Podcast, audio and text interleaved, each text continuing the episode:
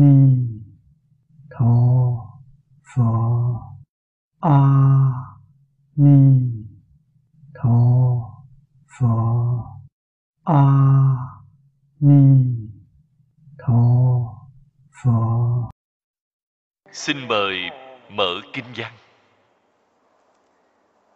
Khoa hội, tờ thứ 49 kinh văn hàng thứ nhất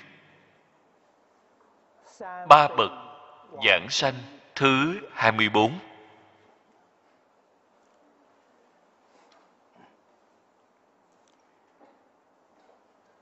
phẩm kinh này cùng phẩm 25 phía sau chánh nhân giảng sanh là trong bộ kinh này nói đến cần phải chuẩn bị những điều kiện gì để giảng sanh? Hay nói cách khác, chuyên môn nói đến phương pháp niệm phật giảng sanh. Cho nên rất là quan trọng, nếu như chúng ta ở ngay trong một đời này, người mong cầu giảng sanh thì phải đặc biệt chú ý đến phẩm kinh này.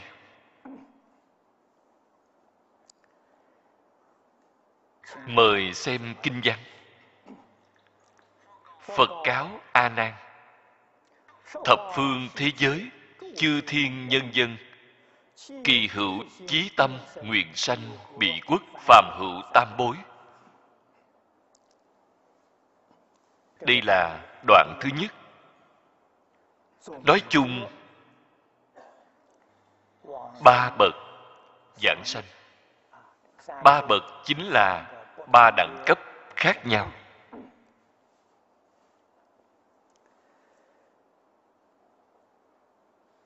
Phật gọi a nan, nói cho ông nghe.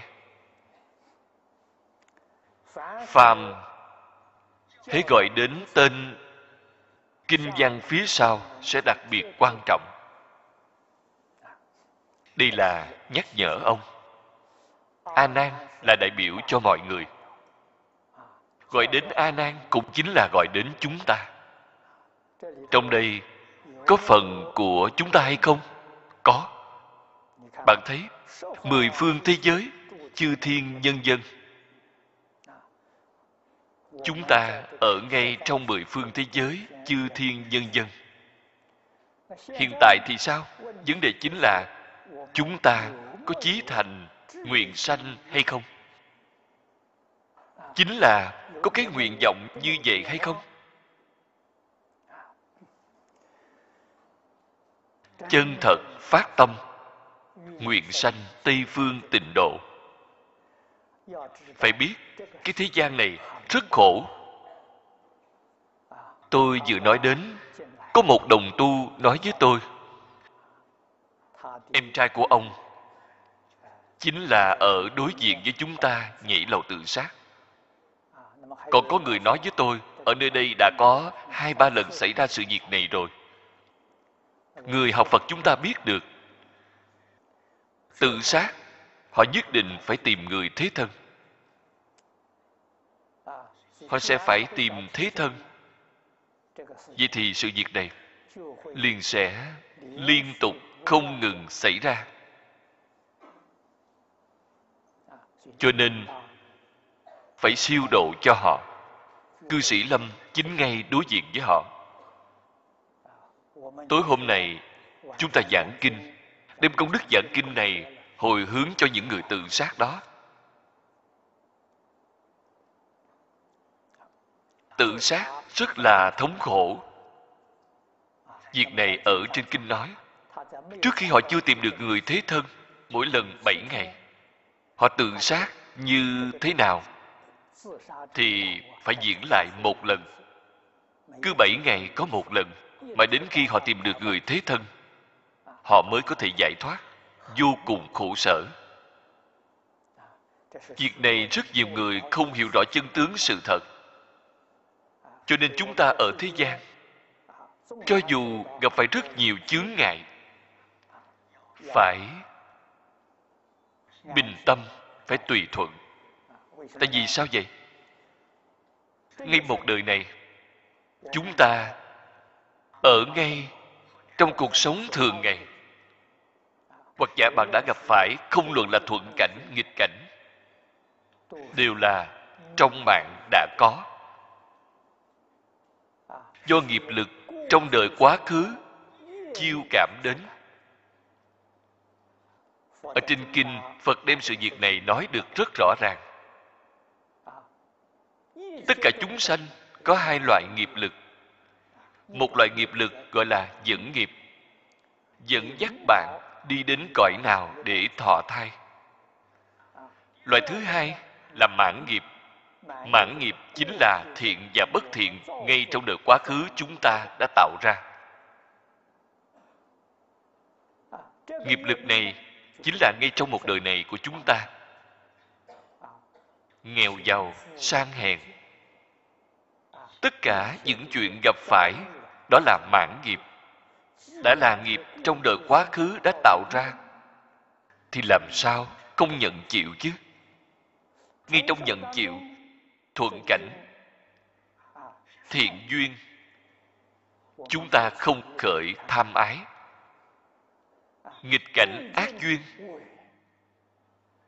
không sanh sân hận, nghiệp của chúng ta liền tiêu hết.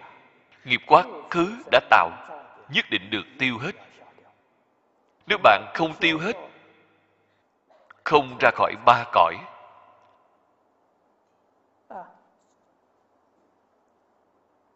tu học pháp môn niệm phật là mang nghiệp giảng sanh. Chúng ta cũng tận lực, hy vọng có thể mang đi ít một chút. Cho nên có được cơ duyên này để tiêu nghiệp là việc tốt, không phải việc xấu. Càng là những việc khó nhận bạn có thể nhận bạn tiêu được càng nhiều, tiêu được càng nhanh.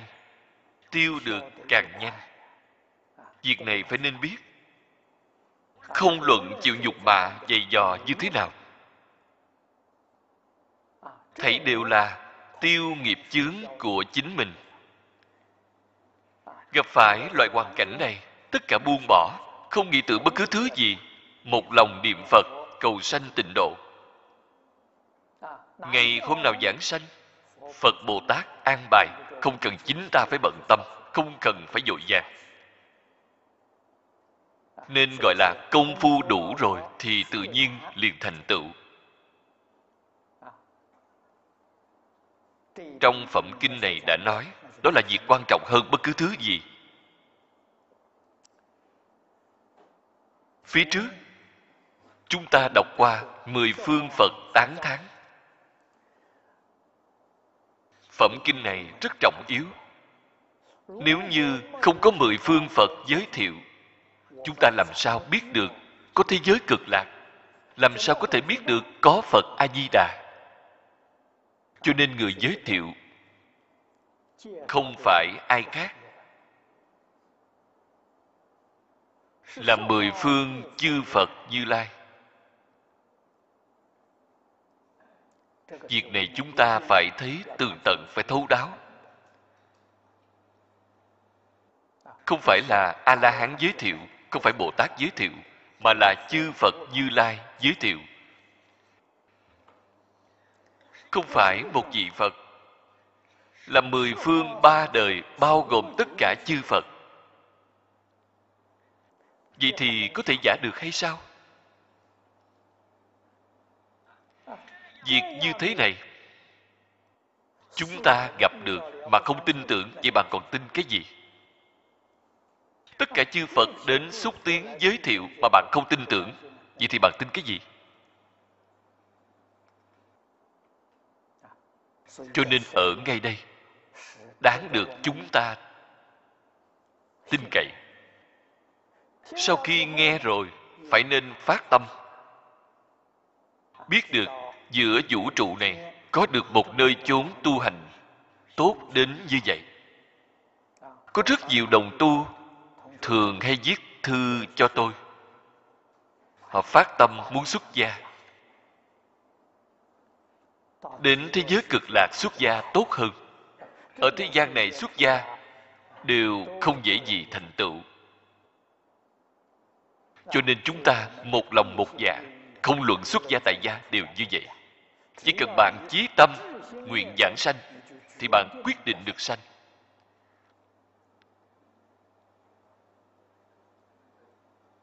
Phật tổ nói với chúng ta, pháp môn này vẫn là dạng người tu, dạng người giảng sanh. Then chốt ở đâu vậy? Chính ở bốn chữ này, chí tâm nguyện sanh. Một lòng một dạ không có ý niệm thứ hai. Cầu sanh tịnh độ. Phạm phu. Đã là một phạm phu tuy nhiên, có được duyên phận thù thắng như vậy? Nghe được chư phật như lai xúc tiến giới thiệu cho chúng ta. Thế nhưng, mỗi một người chúng ta, đích thực là tính nguyện có sâu cạn không như nhau. Có người vừa nghe thì liền tin sâu không nghi có người sau khi nghe rồi, nửa tin, nửa nghi. Mỗi người không như nhau. Chúng ta từ nơi người thời trước trước chúng ta một đời. Nói với chúng ta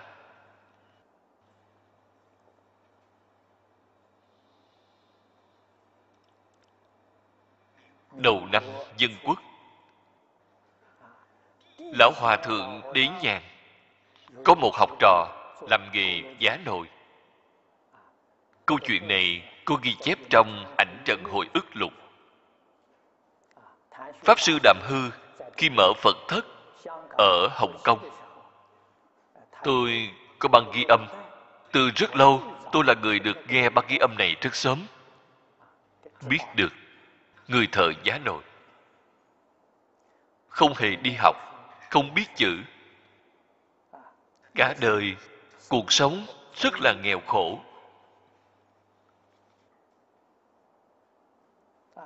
Pháp sư đế nhàn là bạn thời thơ ấu với ông. Họ cùng sanh ở một thôn trang. Cho nên lúc nhỏ cùng chơi chung với nhau. Và lúc đó thấy pháp sư đế nhàn xuất gia làm pháp sư rồi. Ông rất ngưỡng mộ, cho nên ông liền đi tìm pháp sư đế nhàn, mong cầu xuất gia. Đây là bạn thuở nhỏ pháp sư đế nhàn. Liền khuyên ông không nên xuất gia. Tại vì sao vậy? Tuổi tác lớn rồi. Hơn 40 tuổi rồi vào thời trước, hơn 40 tuổi, thì gần đến tuổi già. Ngài nói, ông không có đi học. Học kinh giáo thì không kịp rồi. Người cũng ngu độn. Xuất gia thời khóa sớm tối, ông cũng không thể học thuộc. Vậy ông ở trong chùa miếu, nhất định bị người khác xem thường người ta sẽ khinh khi ông. Ngày tháng của ông khó mà trải qua. Nói với ông vậy. Thế nhưng, ông này nỉ không xuất gia không được. Sau cùng đế lão thương lượng với ông, ngài nói, nếu như ông chân thật muốn xuất gia, vậy thì ông phải nghe lời của tôi nói. Ông ấy nói việc đó thì không vấn đề gì. Tôi đã lại ngài làm sư phụ, ngài nói việc gì tôi đều nghe. Thế là cạo đầu cho ông sau khi cạo đầu rồi, đưa xuống dưới quê, tìm một cái chùa hoang. Vào lúc đó, vào đầu năm dân quốc, quân phiệt tàn phá, xã hội không an định, cho nên có rất nhiều chùa nhỏ không có người ở. Tìm một cái chùa nhỏ cho ông ở, tìm mấy cư sĩ chăm sóc cho ông, đưa chút đồ ăn đến cho ông bảo ông ở nơi đó. Chỉ dạy ông một câu, nam mô a di đà phật. Nói với ông ông nên một ngày từ sớm đến tối chỉ niệm câu phật hiệu này. Niệm mệt rồi thì ông nghỉ ngơi. Nghỉ ngơi khỏe rồi thì phải mau niệm tiếp. Ông thật biết nghe lời. Phương pháp này tốt, không có áp lực. Niệm được hơn ba năm công phu của ông thành tựu. Đứng mà giảng sanh. Cự ly thời gian, cách chúng ta không bao lâu, cũng chỉ là sự việc bảy, tám mươi năm trước. Chân thật không hề giả. Con người này thế nào, con người này tính tâm sâu dày. Họ có thể tin sâu, ông không có một chút hoài nghi lão sư dạy ông thế nào? Ông chân thật làm theo. Cho nên lão hòa thượng đến nhàn. Sau ba ngày mới đến cái chùa đó, giúp ông đo hậu sự, rất là tán thán. Nói thiên hạ nghe nói thiên hạ chính là nói toàn nước trung quốc. Pháp sư giảng kinh nói pháp cũng không thể sánh được ông. Tòng lâm tự diện trụ trì cũng không thể so bì được với ông. Đó là nói thành tựu. Sau khi giảng sanh, đứng ở nơi đó đứng hết ba ngày.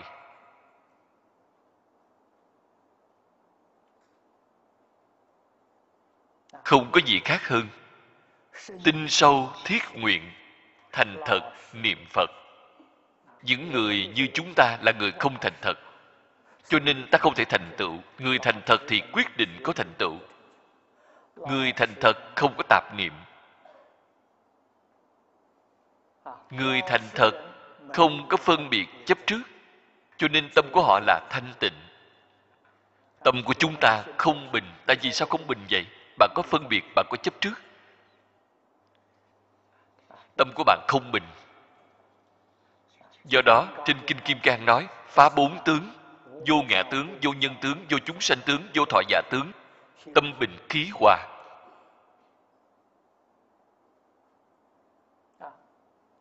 Thuận cảnh, thiện duyên, tâm không dao động. Nghịch cảnh, ác duyên, tâm cũng không dao động. Tâm của họ là định, tâm của người thời giá nồi là định. Ba năm, không phải là thời gian quá dài thì ông liền có thành tựu. Thành tựu thù thắng đến như vậy. Ông biết trước giờ ra đi, sự việc này trong lúc giảng dạy chúng ta cũng đã nhắc đến rất nhiều lần. Rất nhiều đồng tu đều rất quen thuộc. Cho nên tính nguyện mỗi một người chúng ta có sâu cạn khác nhau. Phát tâm cũng có lớn nhỏ không đồng. Có người phát tâm rất lớn. Có người phát tâm rất nhỏ, chỉ biết chính mình. Chỉ lo gia đình thân bằng quyến thuộc của chính mình, hoặc giả là lo một đoàn thể. Có một số người phát tâm. Chân thật có thể nghĩ đến. Cái thế gian có rất nhiều chúng sanh khổ nạn cái tâm lượng này thì lớn.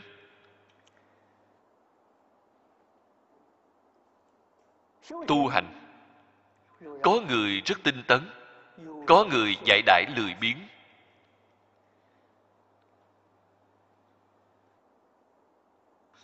Việc trì tụng, trì danh, tụng kinh. Có đúng pháp, có không đúng pháp đúng pháp là một lòng chuyên chú, đó là đúng pháp. Không đúng pháp là đọc kinh, nghe kinh vẫn còn khởi vọng tưởng. Vậy thì không đúng pháp. Cho nên, người học phật rất nhiều, chân thật là ngàn dạng khác biệt. Tình huống của mỗi một người không như nhau. Đó là nói hiện tiền. Nếu hướng chiều sâu mà nói, thiện căn phước đức nhân duyên trong đời quá khứ của mỗi một người đều không như nhau.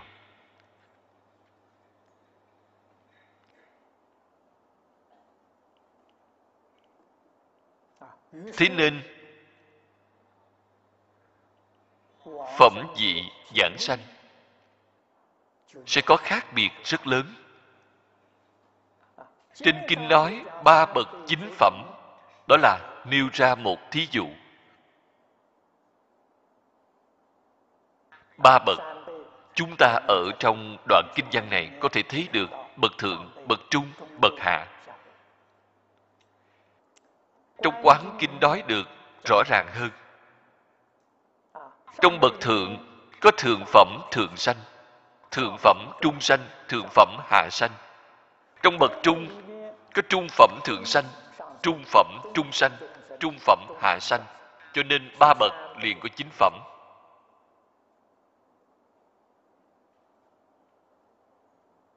Cho nên phật nói đến chỗ này thì liền có thể. Chúng ta liền hiểu rõ, liền biết được nói một nêu lên ba. Trong chín phẩm, mỗi một phẩm còn có thượng trung hạ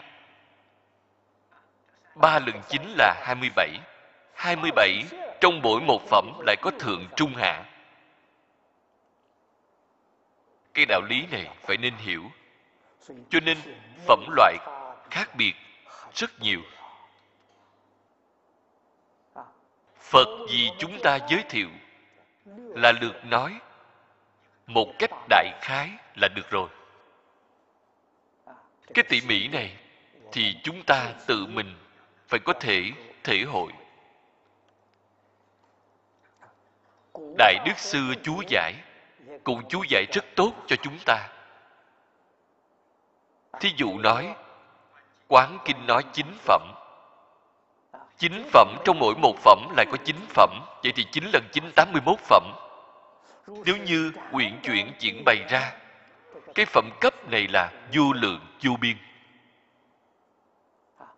Cho nên, ngay trong vô lượng, vô biên phẩm bậc, chỉ nói ba bậc. Ba bậc hàm chứa tất cả người giảng sanh khác nhau.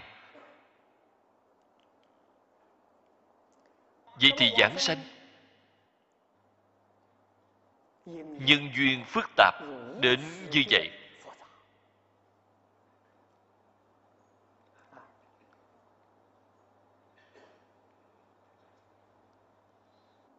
Khác biệt nhau rất xa.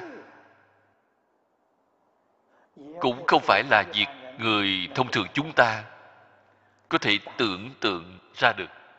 Thế nhưng chúng ta thường hay hỏi, trong vô lượng, vô biên nhân duyên nhân duyên quan trọng nhất là gì? Điểm này rất quan trọng. Thí dụ như ở trên kinh phật thường hay nói với chúng ta mười pháp giới. Mười pháp giới mỗi một pháp giới đều là thành tựu vô lượng nhân duyên. Vô lượng nhân duyên cái nhân duyên nào quan trọng nhất? Trong lúc giảng kinh nói pháp, tôi thường hay dùng loại phương thức. Thí dụ nói mười pháp giới. Trong mười pháp giới, một cái nhân quan trọng nhất trong pháp giới phật chính là tâm bình đẳng. Bình đẳng là phật. Vô lượng nhân duyên thành tựu quả phật. Đây là cái nhân thứ nhất. Cái tâm này của chúng ta thường hay bất bình. Bất bình thì rất phiền não. Cho nên, nếu bạn chân thật muốn cầu đạo thành phật, vậy thì cần phải ở ngay trong tất cả cảnh giới tu pháp gì? Tu tâm bình đẳng. Tâm bình đẳng là trực tiếp thành phật bồ tát nhân thứ nhất là lục độ. Bích chi phật, cái nhân thứ nhất là 12 nhân duyên. A la hán, cái nhân thứ nhất là tứ đế. Thiên nhân, cái nhân thứ nhất là tứ vô lượng tâm. Thượng phẩm, mười thiện. Cõi người, nhân thứ nhất là năm giới cõi súc sanh, cái nhân thứ nhất là ngu si. Cõi ngạ quỷ, cái nhân thứ nhất là tham ái. Lòng tham làm ngạ quỷ. Cõi địa ngục, cái nhân thứ nhất là sân hận. Đây là phật nói với chúng ta cái nhân thứ nhất. Vậy ngày nay, chúng ta muốn cầu sanh tây phương tịnh độ. Tây phương tịnh độ vô lượng nhân duyên. Cái nhân thứ nhất là gì? Việc này trên kinh nói rõ ràng với chúng ta phát tâm bồ đề, một lòng chuyên niệm a di đà phật. Đây là vô lượng nhân duyên, nhân thứ nhất giảng sanh thế giới tây phương cực lạc.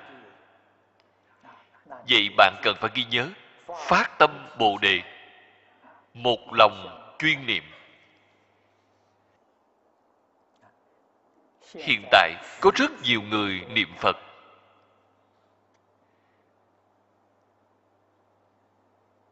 Niệm suốt cả đời cũng không thể giảng sanh. Đó là nguyên nhân gì? Họ hiểu sai cái nhân này. Quên mất đi phát tâm bồ đề. Chỉ chú trọng ở một lòng chuyên niệm.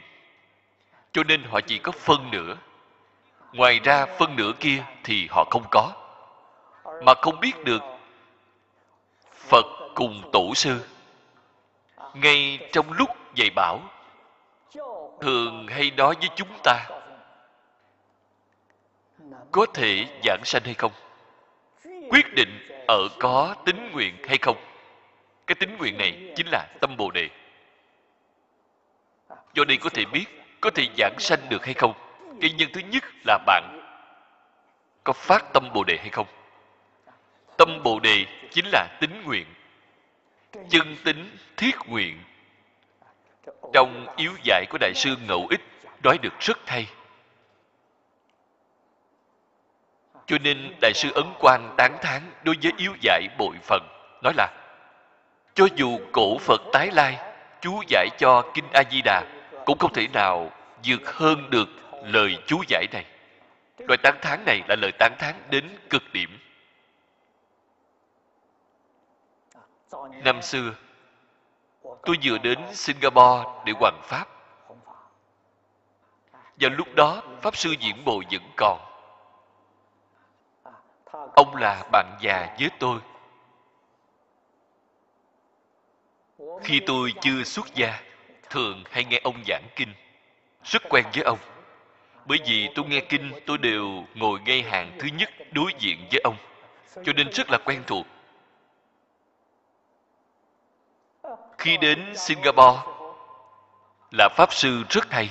Ông lớn hơn tôi 10 tuổi. Ông đến phi trường đón tôi. Khi tôi đi, ông đến phi trường đưa tôi đi. Đều là bởi vì pháp sư giảng kinh không nhiều. Cho nên ông rất là ái hộ đối với tôi. Từng có một lần. Tôi đến đạo tràng của ông để thăm viếng ông. Ông mời tôi ăn cơm. Ông liền hỏi tôi, pháp sư ấn quang tán thán đối với kinh a di đà yếu giải, có phải là quá đáng hay không? Ông hỏi tôi vậy. Câu trả lời của tôi với lão pháp sư là chính tôi tu tịnh độ nhiều năm như vậy. Kinh a di đà đã giảng qua rất nhiều lần. Tôi cảm thấy lời nói của lão pháp sư ấn quang rất là chính xác. Không chút quá đáng nào. Thực tế mà nói, rất hy hữu. Cũng chân thật, đem nghi hoặc nhiều năm của chúng ta phá trừ hết nghi cái gì vậy? Rõ ràng trên kinh vô lượng thọ nói, phát tâm bồ đề một lòng chuyên niệm. Thế nhưng có rất nhiều. Chân thật niệm phật giảng sanh giống như người thợ giá nồi kia. Người thợ giá nồi bạn hỏi ông có phát tâm bồ đề hay không? Cái gì gọi là tâm bồ đề, ông cũng không biết. Từ trước đến giờ ông chưa từng nghe nói qua. Ông làm sao có thể giảng sanh? Chúng ta ở ngay trong một đời này, chính mắt xem thấy, chính tai nghe được. Giảng sanh, tướng tốt hy hữu chính là đứng mà ra đi, ngồi mà ra đi, biết trước giờ ra đi. Tướng là hy hữu. Tổng cộng có mười mấy, hai mươi người. Những người này có thể làm chứng minh cho chúng ta. Thế nhưng lắng nghe tìm hiểu, trong số những người đó, phần nhiều đều không biết chữ.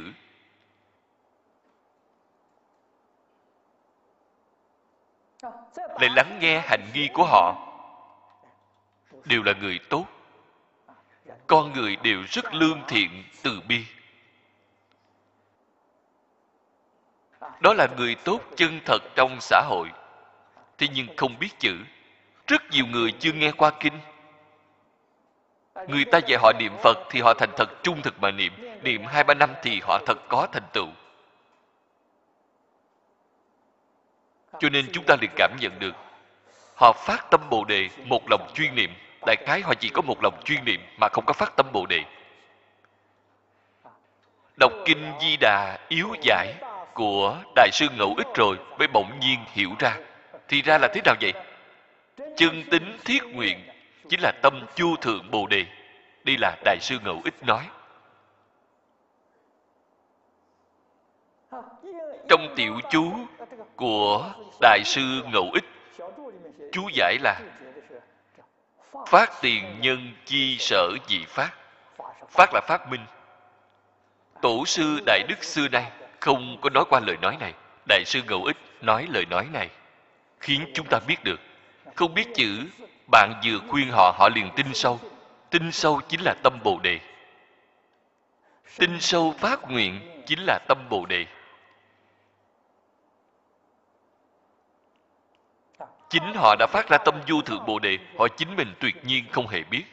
Nếu bạn hỏi họ tâm bồ đề là cái gì, họ không hiểu. Họ không biết được. Thế nhưng họ tính tâm đối với tịnh tông, kiên định không dao động.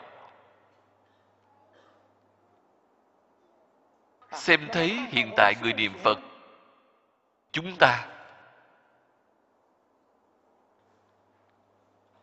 Tôi xem thấy rất nhiều. Thật đúng như người xưa nói, lộ thủy đạo tâm. Lộ thủy sáng sớm thì có, khi mặt trời lên một lát thì liền mất, bị nắng khô hết. Đạo tâm như sương sớm.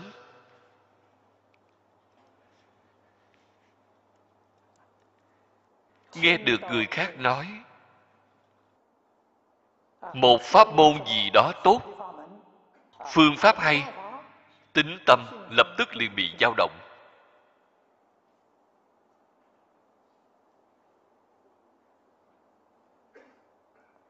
Hiện tại nghe nói, bên đại lục có một vị pháp sư trẻ, tuổi tác đại khái không quá lớn. Đề xướng ngũ hội niệm phật nói, niệm một ngàn dạng danh hiệu liền có thể chứng tam thân phật quả. Niệm một ngàn dạng danh hiệu. Một ngàn dạng không có. Một ngày niệm mười dạng danh hiệu. Mười ngày thì một trăm dạng. Không đến một năm.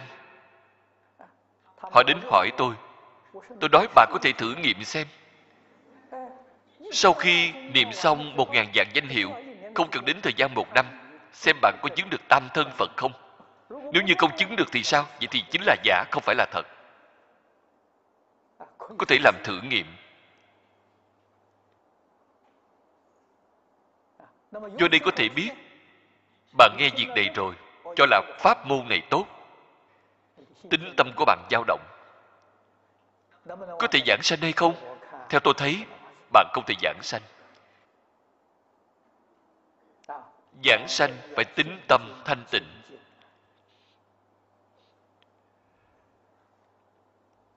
Nguyện tâm kiên định, loại người này khẳng định giảng sanh. Loại tâm hời hợt, bất định như bạn, thì bạn làm sao có thể giảng sanh?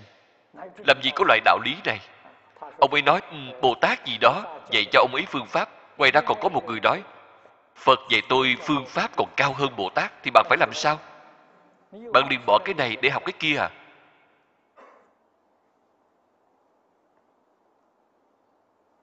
Cho nên có rất nhiều đồng tu hỏi tôi phải nên dùng thái độ gì để đối diện với những người này? Tôi liền nói với họ, ngày trước chúng ta đã từng giảng qua kinh quán vô lượng thọ phật. Trong cái chương thượng phẩm thượng sanh trên quán kinh, đã giảng rất tường tận, rất thấu triệt. Chương thượng phẩm thượng sanh chúng ta còn đơn độc giảng qua, đều có lưu thông bằng ghi âm.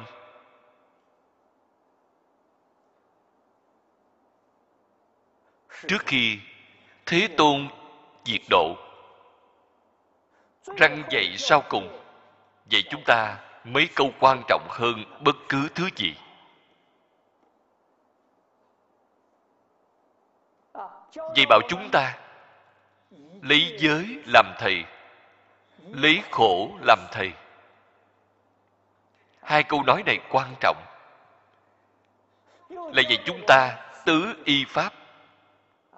Y pháp bất y nhân. Pháp là kinh điển phải y theo trên kinh điển đã nói, không thể nói một người nào đó truyền lại, việc này không thể được. Y nghĩa bất y ngữ. Chúng ta phải y theo đạo lý, nghĩa lý mà trên kinh điển đã nói. Ngôn ngữ không quan hệ. Nói nhiều, nói ít, nói càng, nói sâu, không quan hệ gì. Phật nói câu nói này, dùng ý rất là sâu. Bởi vì phật biết được tương lai phật pháp lưu truyền bốn phương tám hướng. Vậy thì quốc gia khác nhau, chủng tộc khác nhau, có văn tự khác nhau, ngôn ngữ khác nhau, nhất định cần phải dựa vào phiên dịch. Phiên dịch như thế là liền dẫn khởi sự hoài nghi. Họ phiên dịch có giống y như trên kinh đã nói hay không? Cho nên câu nói này của phật là y nghĩa bất y ngữ chỉ cần ý nghĩa đúng, ngôn ngữ không quan hệ, văn tự không quan hệ, chỉ cần ý nghĩa đúng. Việc này phá trừ đi loại nghi hoặc này của chúng ta. Dịch kinh ở trung quốc có rất nhiều kinh phiên dịch nhiều lần. Như các vị đều biết, kinh kim cang, bát nhã, ba la mật.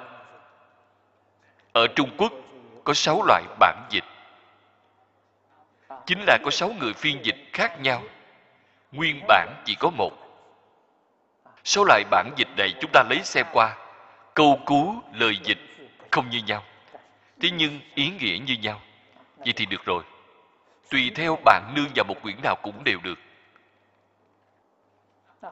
Bản dịch của kinh vô lượng thọ thì còn nhiều hơn việc này trên lịch sử đã ghi chép. Kinh vô lượng thọ, từ triều nhà hán, từ hậu hán, mãi đến triều tống. Khoảng 800 năm, tổng cộng có 12 lần phiên dịch. Thế nhưng kinh vô lượng thọ, cái quyển này, các vị có thể xem thấy trong lời tựa của cư sĩ mai quang hy. Cái bản dịch này. Nội dung khác biệt quá lớn. Quyết định không phải là một nguyên bản dịch. Chính là những người phiên dịch quyển kinh mà họ dùng để dịch, không phải cùng một quyển văn tiếng phạn. Hiện tại mọi người phán đoán, chí ít có đến ba nguyên bản tiếng phạn. Ba loại khác nhau. Chủ đề nói rõ kinh này thế tôn năm xưa ở đời đã nhiều lần tuyên giảng. Mỗi lần giảng, mọi người ghi chép lại không giống nhau. Nhiều lần tuyên giảng mới có tình trạng này. Đây là rất đặc thù. Phật nói tất cả kinh chưa từng có nói qua đến hai lần. Chỉ riêng bộ kinh này, chỉ ít giảng qua ba lần. Giàu ra lớn nhất là gì vậy? Chính là cái nguyện, số tự của nguyện việc này phi dịch như thế nào cũng không thể có sai biệt lớn đến như vậy. Bạn xem, có 48 nguyện, có 36 nguyện, có 24 nguyện. Vậy thì khác biệt quá lớn. Việc này là không thể nào. Cho nên từ chỗ này mà thấy, đó là nhiều lần tuyên giảng. Ở trung quốc chúng ta cũng đã nhiều lần phiên dịch. Thế nhưng 12 loại bản dịch này, hiện tại chỉ còn lại 5 loại. Thâu tập trong Đại Tạng Kinh chỉ có 5 loại. Ngoài ra, 7 loại khác bị thất truyền. Cho nên, y nghĩa bất y ngữ, đoạn trừ đi cái nghi hoặc của chúng ta. Chúng ta phải tin tưởng Đại Đức xưa phiên dịch nhất định không có sai lầm. Phải có loại tính tâm này. Cái thứ ba thì sao? Y liễu nghĩa, bất y bất liễu nghĩa. Cái gì gọi là liễu nghĩa vậy? Ngay trong một đời này của chúng ta nhất định có được lợi ích. Đó là liễu nghĩa. Ngay trong một đời này ta học tập mà không có được lợi ích, đối với tôi mà nói đó không phải là liễu nghĩa. Cho nên liễu nghĩa là mỗi người không giống nhau. Nhất định phải được lợi ích chân thật. Lợi ích chân thật đây là gì? Đích thực là có thể giúp chúng ta siêu diệt sáu cõi luân hồi giúp chúng ta chân thật thấy được Phật A-di-đà. Vậy thì liệu nghĩa đối với ta? Một câu sau cùng là ý trí bất ý thức. Điều này rất là quan trọng. Phạm phu chúng ta luôn luôn là dùng cảm tình để làm việc. Chỗ này Phật đặc biệt dạy bảo phải dùng lý trí, không nên dùng cảm tình. Dùng cảm tình, dùng cảm tình thì bạn nhất định sẽ đi sai đường nhất định phải dùng lý trí lời nói này không những phật thường nói, ngay đến giáo học của thế gian, nhà nho cũng rất là xem trọng. Nhà nho nói, nghĩa và lợi. Hai sự việc này bày ra ngay trước mắt ta. Chúng ta lấy lợi hay là lấy nghĩa?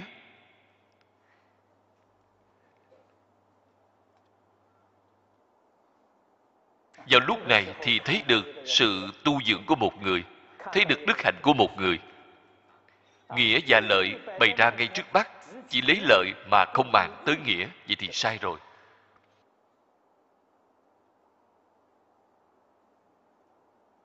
Khổng giết thành nhân, mạnh giết thủ nghĩa. Con người nhất định phải hiểu được nhân nghĩa đạo đức. Không nên đem lợi hại để trên hàng đầu đem lợi hại của mình để lên hàng đầu. Vậy thì quên mất đi nhân nghĩa. Đó là bỏ mất đi điều kiện của cõi người. Hay nói cách khác, đời sau bạn không thể có lại được thân người. Các vị thường nghĩ xem, thân người cũng không thể có được thì họ làm sao có thể thành phật? Họ làm sao có thể giảng sanh thế giới cực lạc? Việc này chúng ta không thể nào không hiểu rõ. Cho nên phải y lý trí, không nên dùng cảm tình mà làm việc. Nghĩa là gì vậy? Nghĩa chính là nên làm hay không nên làm? Cách làm này của chúng ta có nên làm hay không? Không nên làm thì không được làm.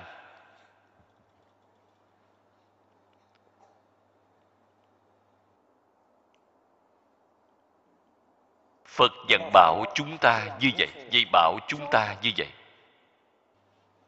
Chúng ta nhất định phải hiểu được.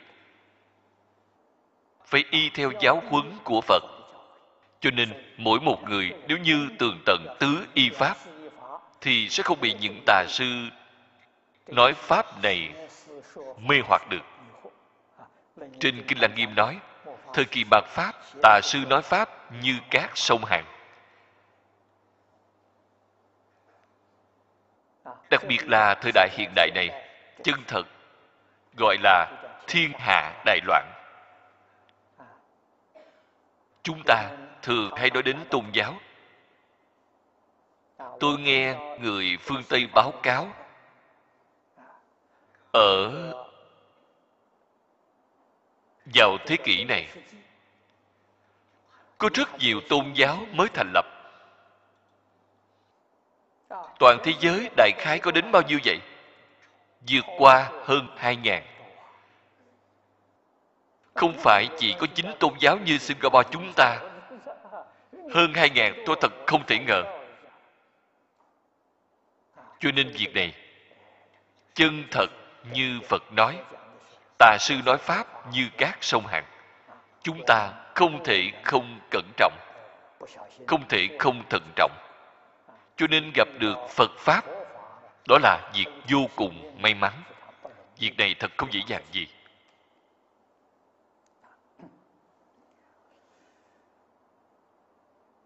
Phát tâm bồ đề, một lòng chuyên niệm a di đà phật, đó là tổng cương lĩnh tu hành của bộ kinh này. Tổng nguyên tắc là then chốt giảng sanh thế giới tây phương cực lạc.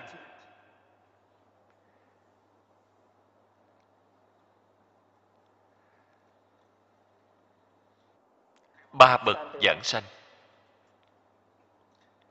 Chúng ta thấy đều có phần.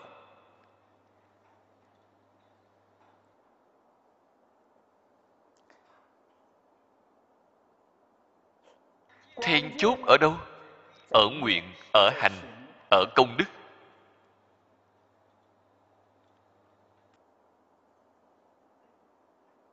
Đây là quan trọng hơn bất cứ thứ gì. Nguyện hành công đức ở chỗ nào vậy? Ở ngay trong cuộc sống thường ngày của chúng ta. Ở ngay trong công việc. Ở ngay trong đối nhân sự thế tiếp vật.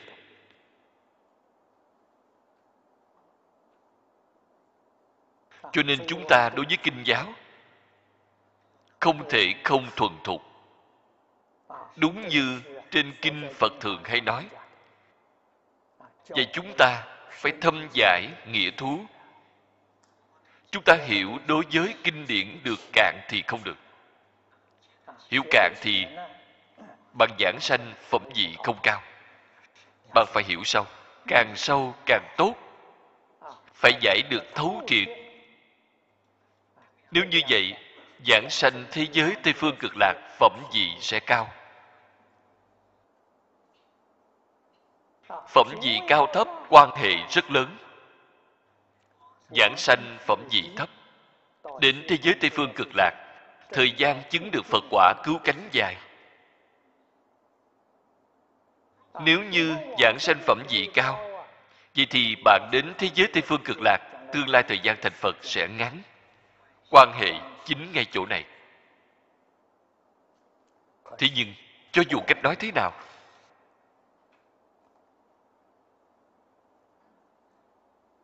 chỉ cần có thể giảng sanh, vậy đều là nhân duyên hy hữu. Cho dù là hạ hạ phẩm giảng sanh, cõi phàm thánh đồng cư, chúng ta xem thấy ở trong quán kinh, đến thế giới tây phương cực lạc, hoa nợ thấy phật cần phải bao nhiêu thời gian? 12 kiếp. 12 kiếp theo cách nhìn của chúng ta mà nói là rất dài. Thế nhưng, ở ngay trong tầm mắt thông thường của bồ tát tu hành mà thấy thì quá ngắn. Bạn thấy, kinh hoa nghiêm, pháp thân bồ tát thường nói, viên giáo sơ trụ, chứng được viên giáo sơ trụ. Pháp thân bồ tát rồi. Thông qua 41 giai đoạn. Phá 41 phẩm vô minh, Chứng được cứu cánh Phật quả. Cần phải bao nhiêu thời gian? Ba đại A Tăng kỳ kiếp. Bạn ở thế giới Tây Phương Cực Lạc 12 kiếp thì thành tựu rồi. Bạn mới biết được thù thắng của thế giới Tây Phương. Bạn mới biết được tại vì sao chư Phật Như Lai tán thán Tây Phương tịnh độ. Quá hy hữu bạn không giảng sanh thì không có cách nào. Nếu bạn giảng sanh được mà nói, nơi đó cùng tất cả thế giới khác, mà so, đó là lớp cấp tốc. Cấp tốc đã là rất khó được. Cấp tốc thành tựu, quyết không thua kém với những người trải qua ba đại a tăng kỳ kiếp tu tập. Thành thật mà nói chỉ có cao minh hơn sẽ không hề thua kém bạn nói xem thù thắng dường nào. Cho nên loại cơ hội này đích thực là như trên kệ khai kinh đã nói, trăm ngàn muôn kiếp khó được gặp. Ngay đời này của chúng ta, được thân người gặp phật pháp, gặp được kinh điển, tốt đến như vậy. Hy hữu không gì bằng. Phải nên đáng được vui mừng phải nắm chặt cái cơ duyên tốt này. Dạng nhất không nên để lỡ qua. Biết được sự việc ngay trong đời này gặp được là không dễ dàng. Cư sĩ bằng tế thanh nói, một ngày mà từ vô lượng kiếp đến nay hy hữu khó gặp, chúng ta đã gặp được rồi.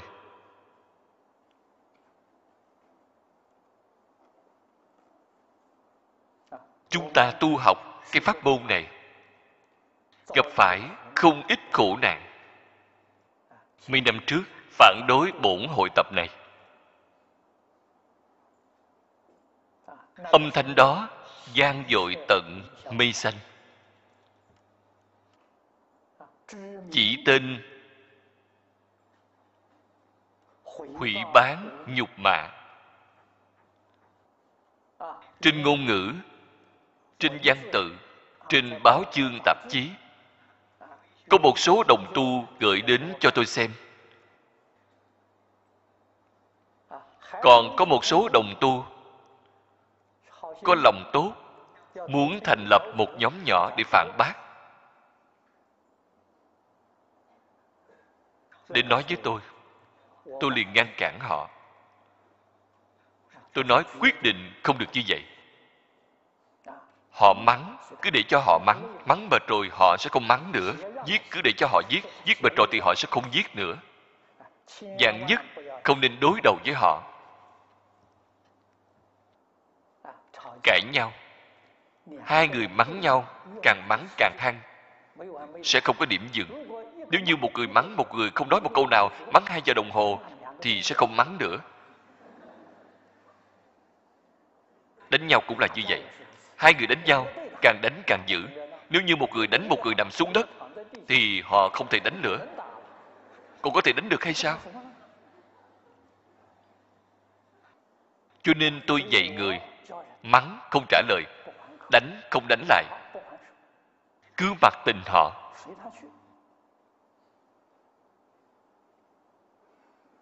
Đến hiện tại, thanh âm này không còn nữa.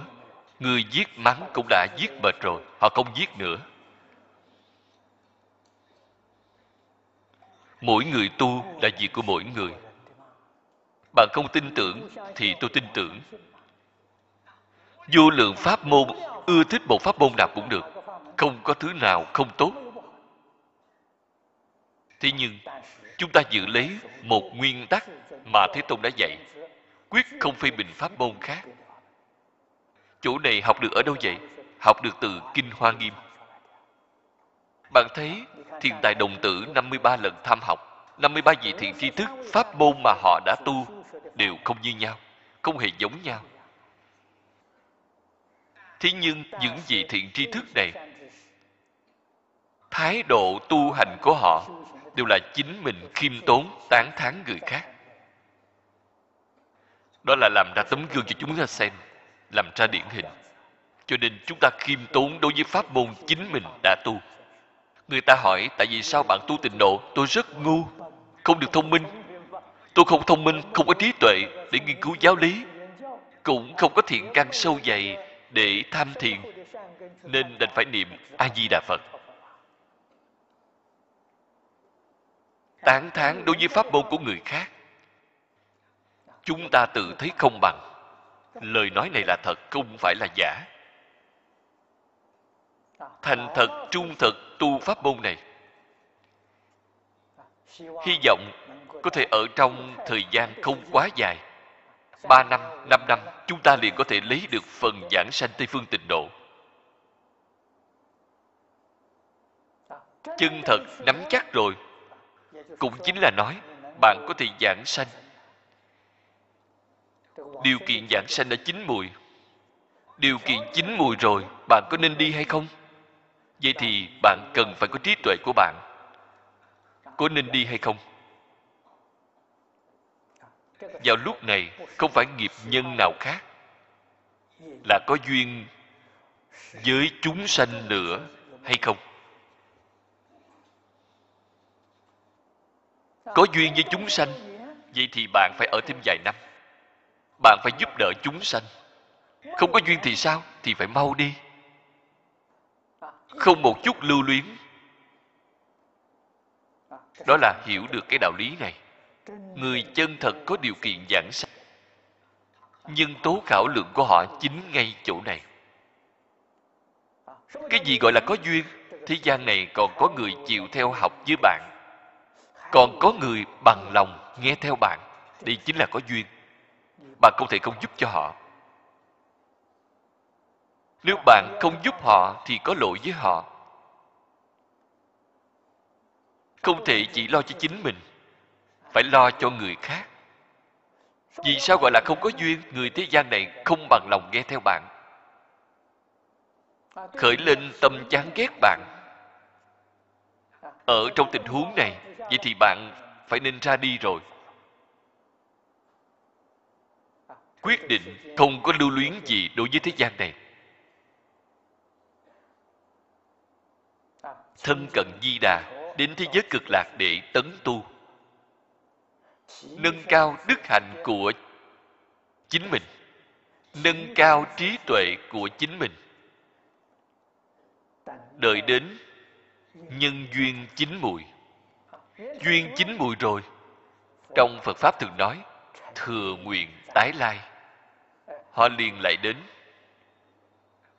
Phật bồ tát không giống như người phàm chúng ta người phàm nếu như là đã đắc tội rồi, hai người gây lộn nhau rồi, lần sau bạn mời họ đến, họ sẽ không đến. Phật bồ tát không như vậy. Phật bồ tát sau khi ồn ào rồi, nói tôi thích ngài đến. Vậy thì phật bồ tát liền đến.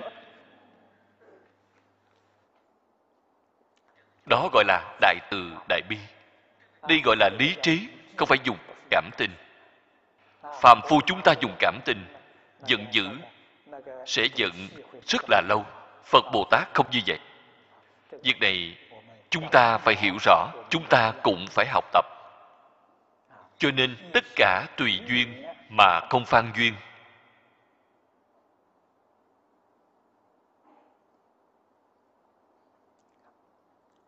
Việc phát tâm bồ đề. Tâm bồ đề trong lúc giảng giải, chúng ta thường hay nói đến bồ đề là tiếng phạn. Dịch thành ý trung văn là giác. Giác là từ trinh dụng mà nói. Thể của nó là gì? Thể là trí. Tự tánh đầy đủ trí tuệ bát nhã. Không phải học được từ bên ngoài chính là trên kinh kim cang đã nói. Tính tâm thanh tịnh tắc sanh thật báo. Thực tướng bát nhã là chúng ta. Mỗi một chúng sanh, trong tự tánh vốn sẵn đầy đủ. Tại vì sao ngày nay trí tuệ của bạn không có? Trí tuệ biến thành phiền não. Cho nên trên kinh chúng ta thường hay xem thấy phiền não tức bồ đề.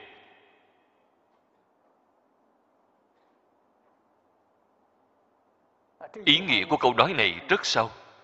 Đích thực ra là, nếu như bạn ngộ rồi, chính là bồ đề, mê rồi chính là phiền não. Cho nên phiền não cùng bồ đề là một thể hai dụng. Khi giác ngộ thì gọi là bồ đề, khi mê thì gọi là phiền não. Nó là một, không phải là hai. Cho đây có thể biết phiền não có thể đoạn hay không? Phiền não đoạn rồi thì bồ đề cũng không có bồ đề cũng bị đoạn luôn. Cho nên phiền não không thể đoạn. Phiền não làm thế nào? Phiền não chuyển biến thành bồ đề.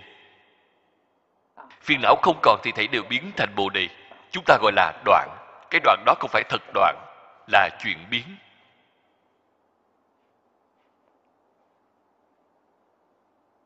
Là bất sanh, bất diệt, không đến, không đi. Tận hư không khắp pháp giới, nó làm sao có thể đoạn chứ?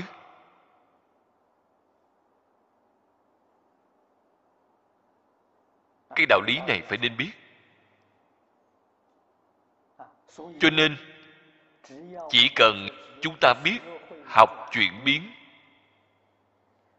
chuyển mê thành ngộ, chuyển phiền não thành bồ đề, chuyển sanh tử thành niết bàn. Chỗ cao minh của phật bồ tát là các ngài biết chuyển. Chúng ta rất đáng lo, chúng ta không biết chuyển chúng ta càng chuyển càng đáng lo. Từ cõi người chuyển xuống súc sanh, từ súc sanh chuyển xuống ngạ quỷ, từ ngạ quỷ chuyển xuống địa ngục càng chuyển càng đáng lo. Việc này chính là gì vậy? Đó chính là phiền não đang làm chủ tể để chuyển, nên bạn càng chuyển càng đáng lo. Vậy chư phật bồ tát thì sao? Các ngài là trí tuệ làm chủ tể để chuyển. Các ngài càng chuyển càng thù thắng. Chúng ta phải hiểu cái đạo lý này. Cho nên tóm lại một câu mà nói ở ngay trong cuộc sống thường ngày, đó là chúng ta học được từ nơi phật bồ tát. Nhất định phải dùng tâm chân thành. Thật thì không giả. Thành thì không hư vọng. Chúng ta thường gọi là hư tình giả ý vậy thì thật lo lắng hư tình giả ý thì càng chuyển càng đi xuống. Nếu bạn dùng tâm chân thành, vậy thì càng chuyển càng lên cao. Việc này rất quan trọng, rất then chốt, quyết định không nên sợ thiệt thòi. Người thế gian này đều là dùng hư tình giả ý đối với ta ta làm sao có thể dùng tâm chân thành đối với người? Nếu bạn không phục người ta dùng hư tình giả ý, ta cũng dùng hư tình giả ý. Người ta hướng xuống mà chuyển, ta cũng theo hướng xuống mà chuyển. Vậy thì sai rồi. Hơn nữa thì sao? Đó là lời thật. Phật không nói lời giả dối. Bạn dùng tâm chân thành, bạn sẽ không thiệt thòi, cũng sẽ không lỗ lã. Dùng tâm hư vọng mới chân thật là thiệt thòi lỗ lã. Trước mắt, dường như họ chiếm được chút lợi nhỏ, đó là gì vậy họ bị qua mắt rồi. Họ không thấy được tường tận. Hòa hoạn lập tức liền hiện tiền. Rất là đáng sợ. Chỉ có dùng tâm chân thành. Người thành thật họ có thể đáng tin cậy. Họ không bị đọa lạc chỉ có hướng lên trên cao. Đó chính là người tốt, nhất định có quả báo tốt.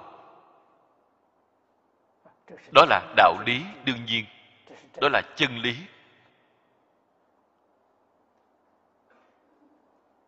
Cho nên chúng ta, đối với những đạo lý này, chân tướng sự thật, phải rõ ràng, phải tường tận. Chúng ta dùng tâm chân thành chúng ta dùng tâm thanh tịnh. Tâm chân thành là thể của tâm bồ đề. Thanh tịnh, bình đẳng giác cùng đại từ bi đều là đức dụng của tâm chân thành. Nó biểu hiện ở nơi sự tướng ở trên tác dụng. Đối với chính mình, chính là tu thanh tịnh, tu bình đẳng thanh tịnh bình đẳng, tu ở nơi đâu vậy? Tu ở nơi nhân sự. Nhân sự, đặc biệt là con người.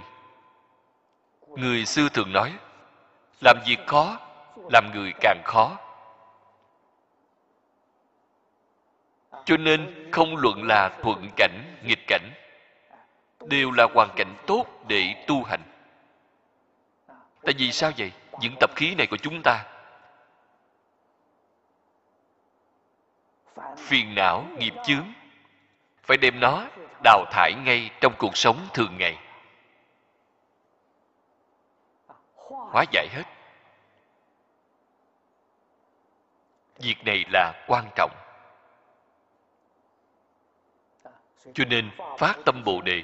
Tâm bồ đề phát rồi, trong tự nhiên tính tâm của bạn liền sâu dày. Nguyện tâm của bạn liền kiên định, tuyệt đối sẽ không bị dao động. Do gì bạn không biết được, chính bạn phát ra cái tâm sâu cạn. Bạn có thể ở trên cái mặt này mà khảo nghiệm. Để trắc nghiệm chính mình, tâm của ta rốt cuộc sâu đến trình độ nào? Hoàn toàn ở trên sự tướng mà khảo nghiệm. Bạn có thể vượt qua được khảo nghiệm hay không?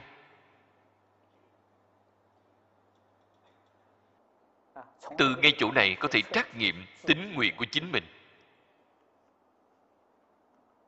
Chân thật biết được cái tính nguyện này có thành tựu hay không? Không luận ở trong tình huống nào, bạn đều có thể giữ gìn, không dao động. Vào lúc đó, bạn sẽ sanh tâm hoan hỷ. Kinh là phật nói, y pháp bất y nhân. Trong kinh nói, quyết định giảng sanh. Vậy thì còn có thể sai được sao? Nhất hướng chuyên niệm. Đại sư ngẫu ích giảng được rất hay, phẩm vị cao thấp. Phẩm vị cao thấp quyết định ở công phu niệm phật sâu cạn, không có nói niệm nhiều ít. Việc này phải nên hiểu. Không phải nói niệm được nhiều thì công phu được sâu, niệm ít thì công phu cạn, không phải như vậy. Khi niệm câu phật hiệu này của bạn niệm có lực hay không? Bạn một ngày niệm mười dạng danh hiệu phật không có lực. Vì sao gọi là không có lực? Không thể phục được phiền não tập khí. Một mặt niệm, một mặt còn khởi vọng tưởng. Vậy thì công phu này không có lực, vậy là không được. Họ niệm một câu, mười câu mà họ niệm có lực. Họ đích thực có thể hàng phục được phiền não, không để nó khởi tác dụng. Đó gọi là công phu. Cho nên người ta nói không phải nói niệm phật số lượng bao nhiêu? Không phải nói việc này, là nói công phu niệm phật sâu cạn. Quyết định phẩm vị giảng sanh của bạn.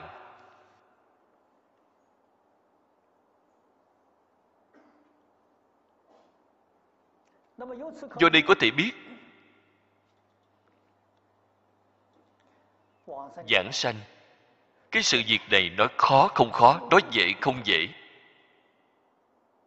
việc này chúng ta không thể không biết. Thế nhưng then chốt nhất, chúng ta phải chân thật vì sanh tử. Phát nguyện cầu sanh tịnh độ. Hay nói cách khác, trước tiên bạn phải chân thật, hiểu rõ, luân hồi khổ. Khổ không nói ra lời.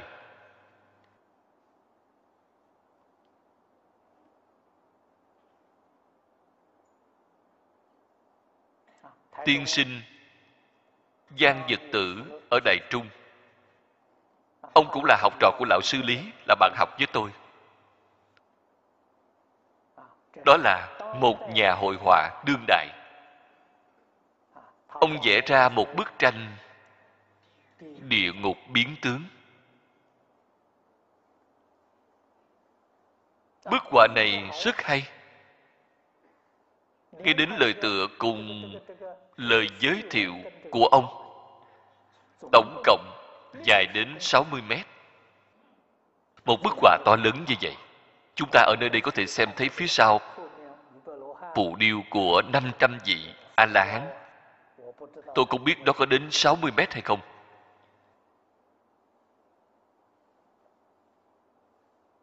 Bức họa này đã hoàn thành.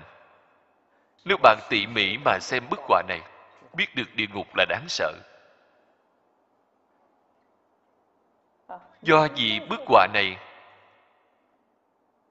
khởi phát chúng ta tra tìm Đại Tạng Kinh. Bởi vì từ trước đến giờ không có cái động cơ này. Từ trong bức họa này, chúng ta liền được dẫn cởi động cơ như vậy. Đi tra Đại Tạng Kinh. Tôi phái ba đồng tu đã dùng thời gian hơn hai tuần tìm tra trong Đại Tạng Kinh Thích Ca Mâu Ni Phật giảng tình hình của địa ngục. Kết quả tìm được 25 bộ kinh luận Thế Tôn đều nói đến địa ngục, mà còn nói đến một số tình hình trong địa ngục. còn đáng sợ hơn so với thầy gian hoài vẽ ra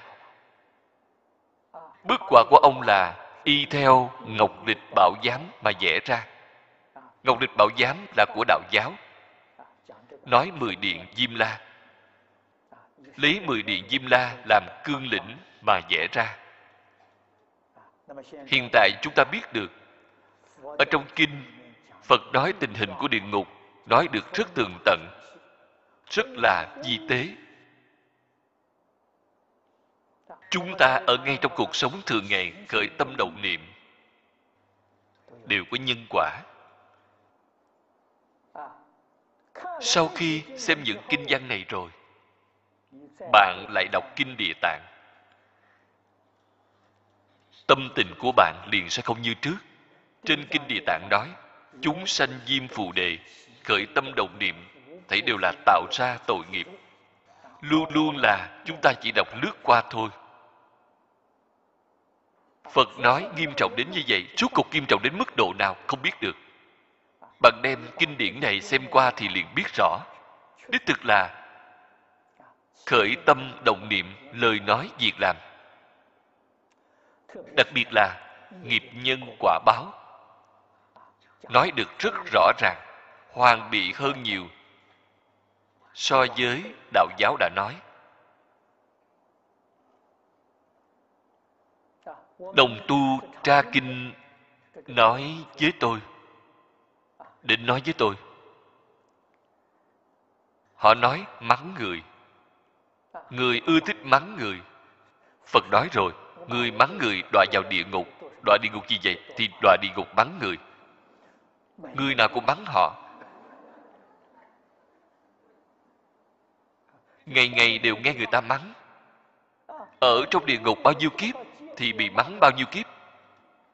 Bạn nói xem cái thứ này nó khổ đến chừng nào ưa thích đánh người thì đến địa ngục, đánh lộn.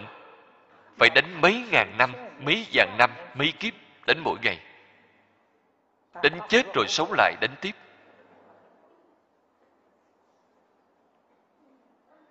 Như chỗ này, trong ngọc lịch bảo giám đều không có. Hay nói cách khác, chúng ta khởi ý niệm gì thì bạn phải gặp quả báo như thế đó.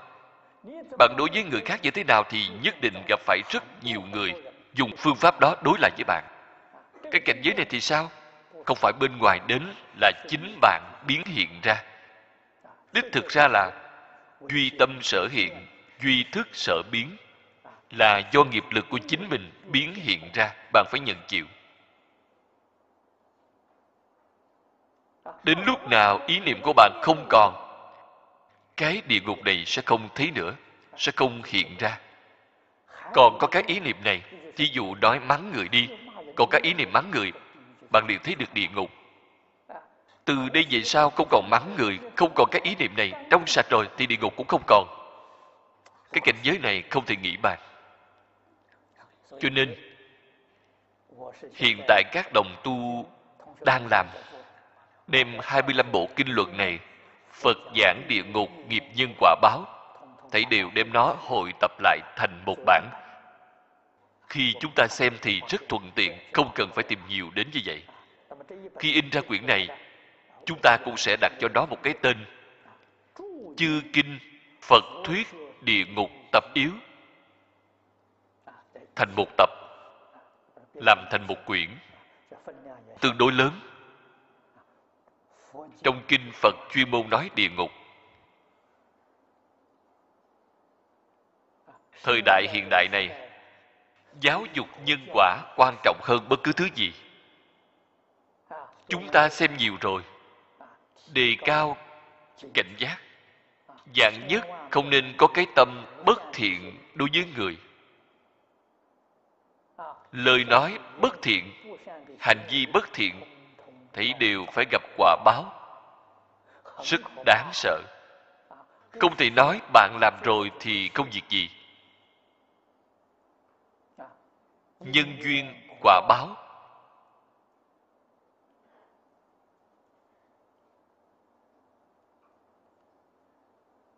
Quyết định là chân thật. Trên kinh phật thường nói, không phải không báo, thời giờ chưa đến. Hiện tại tạo tác một số tội nghiệp, quả báo chưa hiện tiền là do nguyên nhân gì? Là do phước báo trong đời quá khứ bạn đã tu. Phước báo của bạn vẫn chưa hưởng hết. Hiện tại bạn hưởng thụ là phước dư của đời quá khứ đã tạo. Cái phước báo này hưởng xong rồi, tội nghiệp, tội báo của bạn liền hiện tiền. Cái đạo lý này không thể không hiểu. Cho nên hiểu rõ những chân tướng sự thật này, chúng ta liền cảm thấy sanh tử thật đáng sợ. Sanh tử quá khổ, không còn muốn luân hồi sáu cõi nữa. Lại phải sanh tử báo thù. Trong sáu cõi thành thật mà nói, chính là quan quan tương báo lẫn nhau, báo ân, báo quán đòi nợ trả nợ, luôn là không tránh khỏi những việc này đời đời kiếp kiếp đang tạo nhân. Đời đời kiếp kiếp đang chịu báo. Gì? Cho dù là làm thiện, bạn có thể hưởng thụ chút ít phước báo trời người. Tất nhiên thời gian rất là ngắn. Phước báo hưởng xong rồi, vô lượng kiếp đến nay, trong a lại gia thức chủng tự sâu ác, đó lại khởi hiện hành. Cho nên đích thực ra là, ở trong sáu cõi, bạn không ra khỏi sáu cõi quyết định thời gian bạn ở trong ba đường ác dài. Thời gian ở trong ba đường thiện rất ngắn. Đây là lời chân thật. Cho nên phật bồ tát khuyên chúng ta, liễu sanh tử, thoát luân hồi. Liễu sanh tử, thoát luân hồi, trước tiên phải biết luân hồi là như thế nào.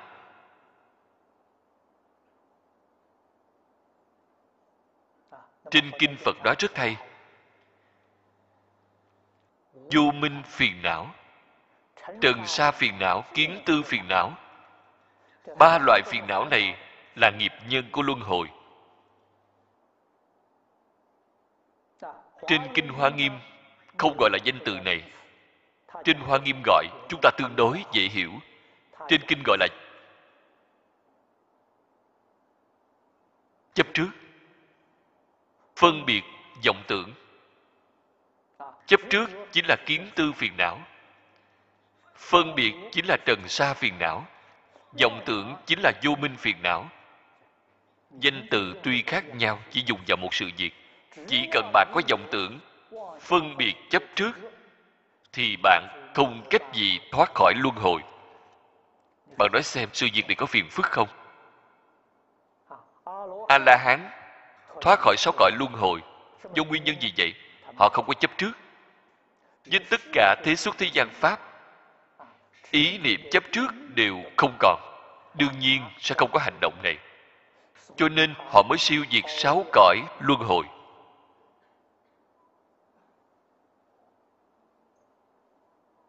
Tuy siêu diệt sáu cõi luân hồi, họ không vượt khỏi mười pháp giới.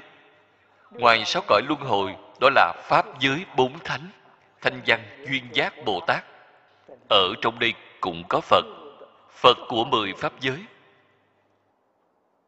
Không thể siêu diệt vì sao vậy? Họ có phân biệt. Tuy là không có chấp trước, họ có phân biệt. Cho nên cần phải đối với tất cả thế xuất thế gian pháp, tâm phân biệt cũng không có. Cái ý niệm này cũng không có. Thì siêu diệt mười pháp giới siêu diệt mười pháp giới mới gọi là pháp giới nhất chân. Trong pháp giới nhất chân, dần dần đem vọng tưởng đoạn dứt. Vọng tưởng là vô minh. Vô minh có 41 phẩm. 41 phẩm vô minh này ở trong pháp giới nhất chân, dần dần mà đoạn trừ.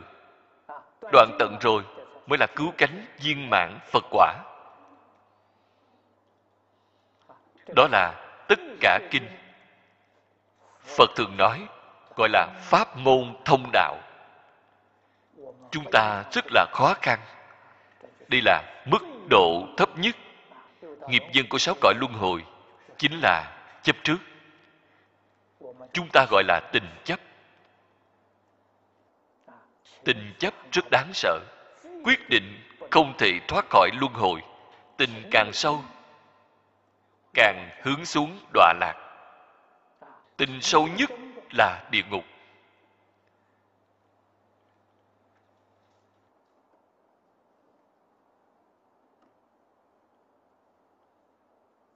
Hướng lên trên một tầng so với một tầng nhạt một chút.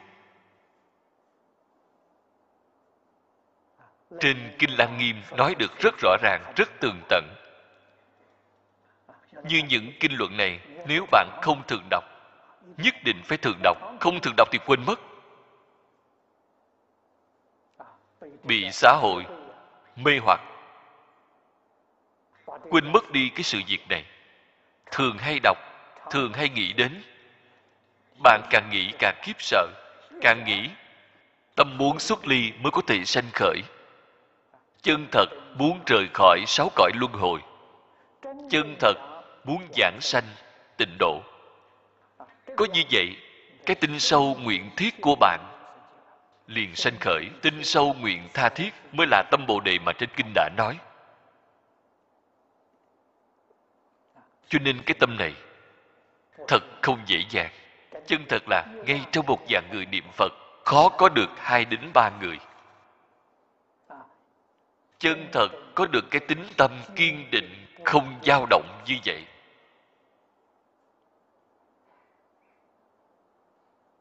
Tin sâu nguyện thiết như vậy, lại một lòng chuyên niệm. Chỉ một phương hướng, chỉ một mục tiêu. Nhất quyết không thay đổi. Không luận bất cứ người nào đến nói với ta ta quyết định không hề dao động. Ta nhất quyết không thay đổi.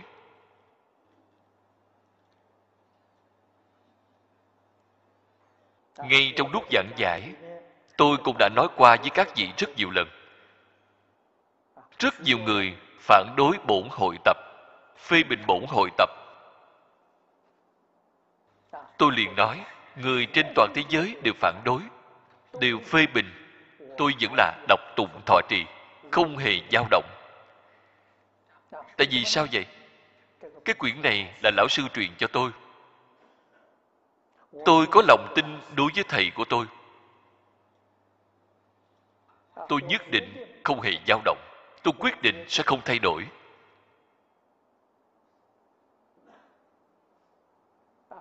Tôi học tập, có cảm thụ. Cảm thụ của tôi, họ không thể nào có được. Họ không học qua thì họ làm sao biết được?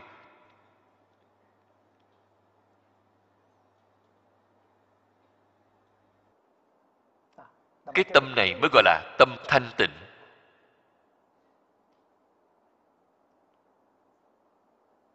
Cho nên, tổ sư đại đức nhắc nhở chúng ta. Không nên cho rằng, trong kinh luận thường nói, pháp môn tịnh độ dễ hành.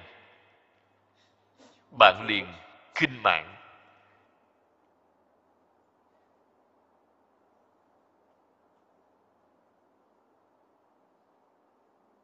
tính tâm, nguyện tâm đều hạ xuống thấp. Trong miệng tuy là nói tu tịnh độ, trên thực tế tham luyến cái thế gian này năm dục sáu trần. Tu học tâm trạng như vậy là chính mình tạo thành chướng ngại, không cách gì thành tựu. Cho nên tâm trạng bình thường của chúng ta không thể nói. Cái pháp môn này khó cũng không thể nói nó dễ dàng. Nói dễ là so sánh trong tám dạng bốn ngàn pháp môn. Pháp môn này là dễ, bởi vì nó không cần phải đoạn phiền não. Thế nhưng nó phải phục phiền não. Bạn không thể phục được phiền não thì nhất định không thể giảng sanh. Phục phiền não chân thật dễ hơn nhiều so với đoạn phiền não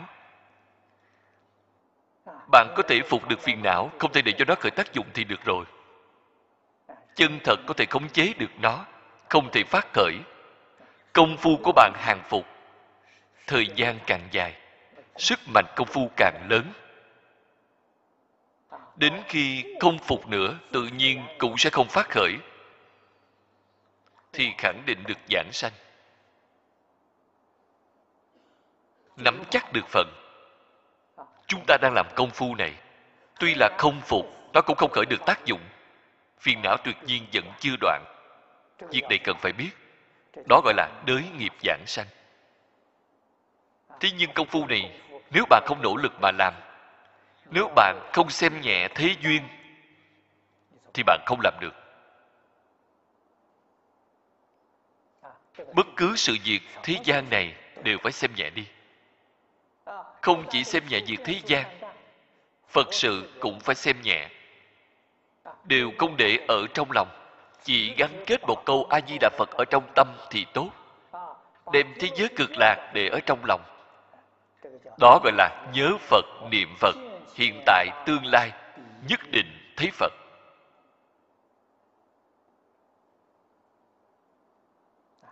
Việc này chúng ta không thể không biết.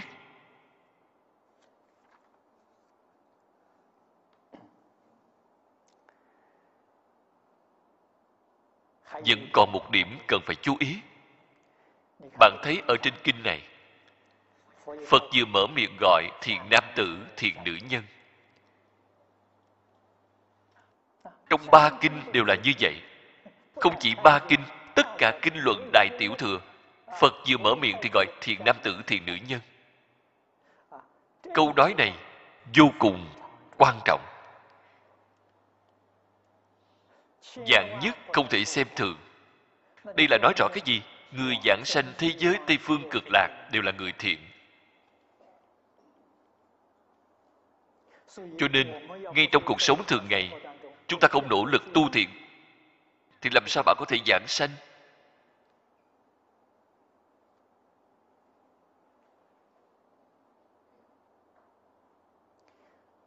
Người thiện có tiêu chuẩn.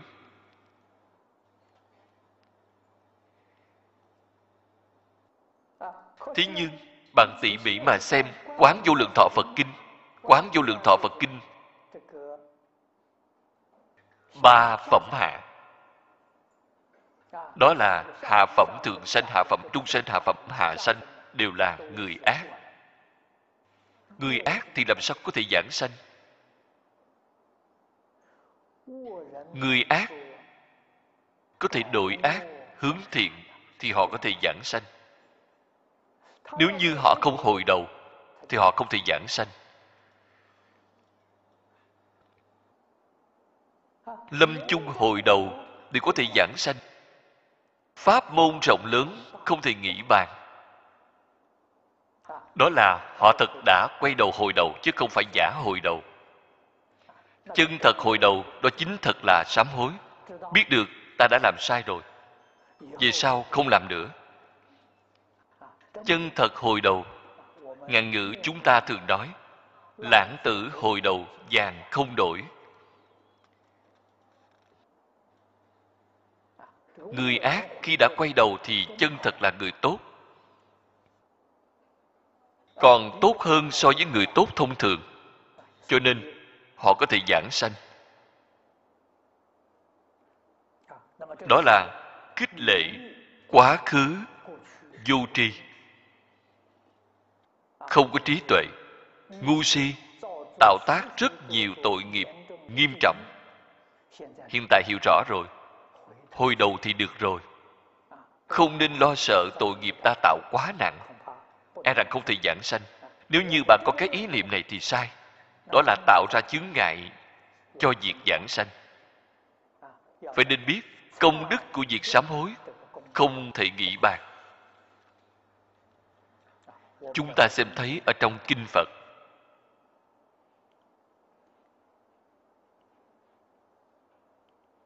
Khi tôi học phật, đọc quán vô lượng thọ phật kinh, vua a xà thế, đề bà đạt đa, tạo tội ngũ nghịch thập ác.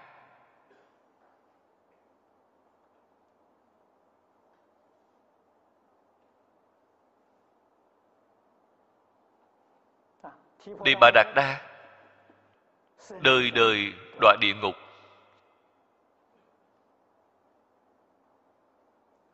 Tuy là đọa địa ngục,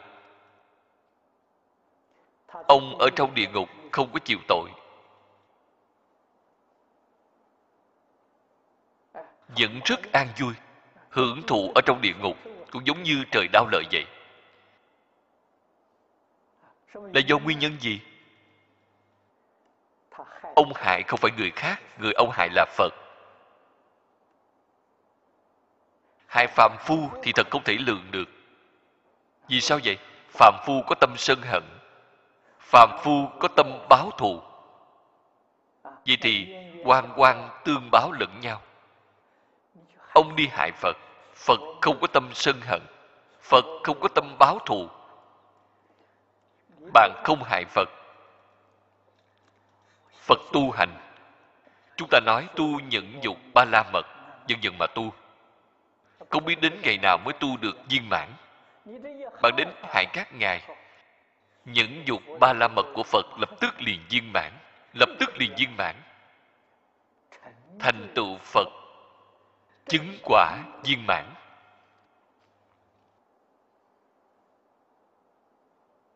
Tuy là ông ấy đã tạo ra nghiệp, dùng tâm là rất ác thế nhưng ông đối với phật mà nói là giúp phật mau thành tựu phật quả. Ông ấy phải đọa địa ngục hay không phải đọa? Ông đọa địa ngục không chịu tội. Ở trong địa ngục còn hưởng phước. Có đạo lý. Cái đạo lý này rất sâu, rất di tế.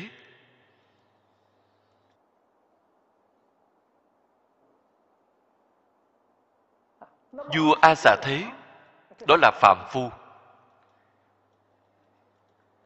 Ông giết phụ thân hại mẫu thân đem mẫu thân cầm tù, lại phá hòa hợp tăng, tạo tội ngũ nghịch thập ác. Lâm chung sám hối.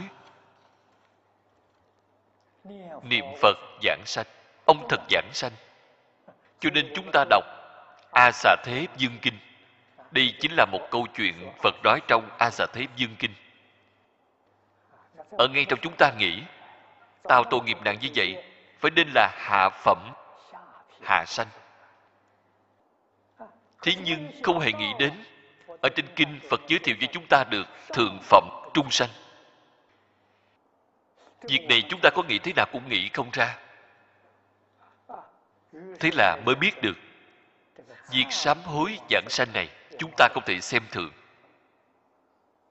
Nói không chừng, người tạo tội nghiệp này lâm chung sám hối giảng sanh như vua a xà thế vậy. Phẩm vị vượt qua chúng ta. Chúng ta giảng sanh có thể không cách gì đến bậc thượng phẩm. Bậc trung, bậc hạ thì chúng ta cảm thấy rất vừa lòng, rất không tệ rồi. Bạn thấy thượng phẩm trung sanh. Nói rõ, giảng sanh có hai lối đi. Một việc chính là thông thường chúng ta làm. Phát tâm bồ đề, một lòng chuyên niệm. Một việc nữa là lâm chung sám hối. Khi lâm chung sám hối, phát nguyện mười niệm một niệm giảng sanh. Dạng nhất không nên cho rằng mười niệm một niệm cái công đức đó, công đức đó của họ đặc biệt thù thắng, tâm đặc biệt vọng mạnh người thông thường chúng ta không thể sánh được với họ. Phát tâm vọng mạnh không gì bằng.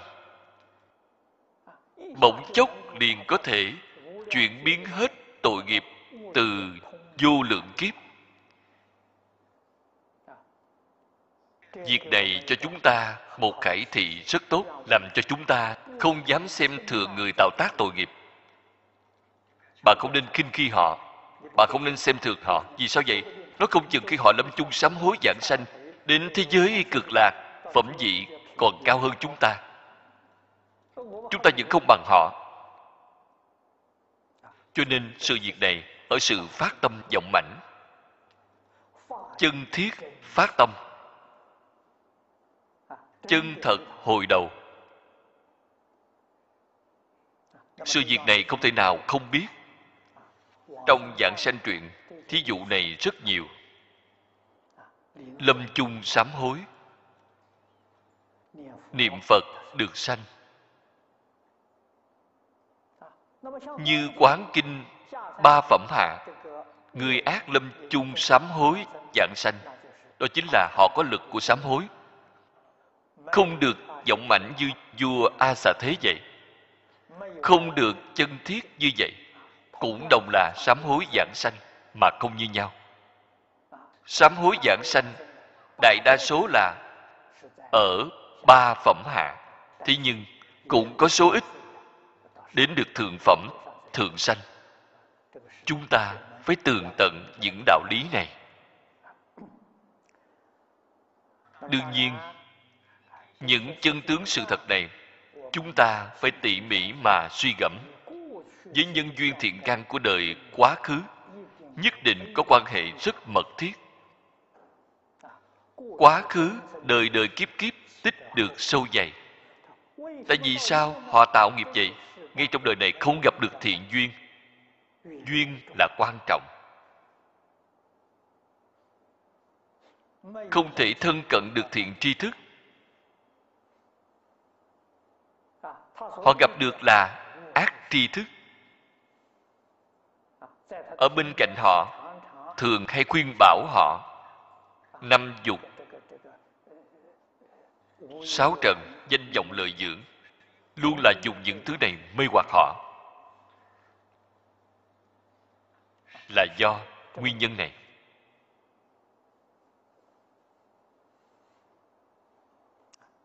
Những việc này nếu như không thường hay đọc kinh, thế tôn thường nói, phải thường đọc, phải lý giải, hơn nữa thâm giải nghĩa thú.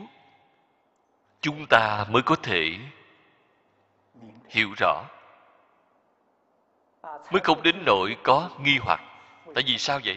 Nghi có thể chướng đạo nếu như đối với những sự việc này sanh ra, nghi vấn tính tâm của bạn đối với tịnh độ liền bị chướng ngại. Tính tâm bị chướng ngại thì không thể giảng sanh. Cho nên cái then chốt này rất lớn. Đại sư liên trì ngài nói rất hay. Thị ác bất ngại chung thiện. Một người khi còn trẻ tạo ác, trung niên tạo ác khi tuổi già, hối hận, lo làm thiện vẫn còn kịp, họ vẫn là người thiện. Chỉ cần họ hồi đầu, cho nên thậm chí đến vua a xà thế khi lâm chung mới hồi đầu, mới biết được sám hối. Thế nhưng vẫn còn kịp, chỉ cần hơi thở vẫn chưa dứt. Người ác chúng ta đem cái đạo lý này giảng rõ ràng, nói tường tận. Nếu họ quát nhiên giác ngộ, hồi đầu hướng thiện đều có thể giảng sanh.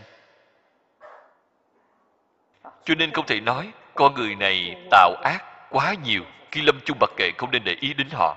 Vì sai rồi, khi lâm chung vẫn là giúp đỡ trợ niệm cho họ, vẫn là thường hay khuyên họ, nhắc nhở họ. Họ một niềm hồi đầu bạn giúp một người thoát khỏi sáu cõi luân hồi để đi làm phật. Công đức vô lượng bất cứ việc tốt nào ở thế gian đều không thể so sánh được với việc tốt này. Bạn có thể đưa một người đi làm phật. Bạn ngay trong một đời này có được cơ hội như vậy, đưa đi được vài người, chính bạn tương lai dạng sanh sẽ không có vấn đề gì. Họ sẽ thế nào vậy?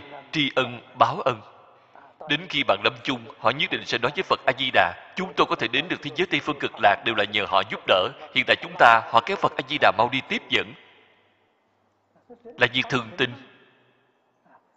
Đích thực là việc như vậy.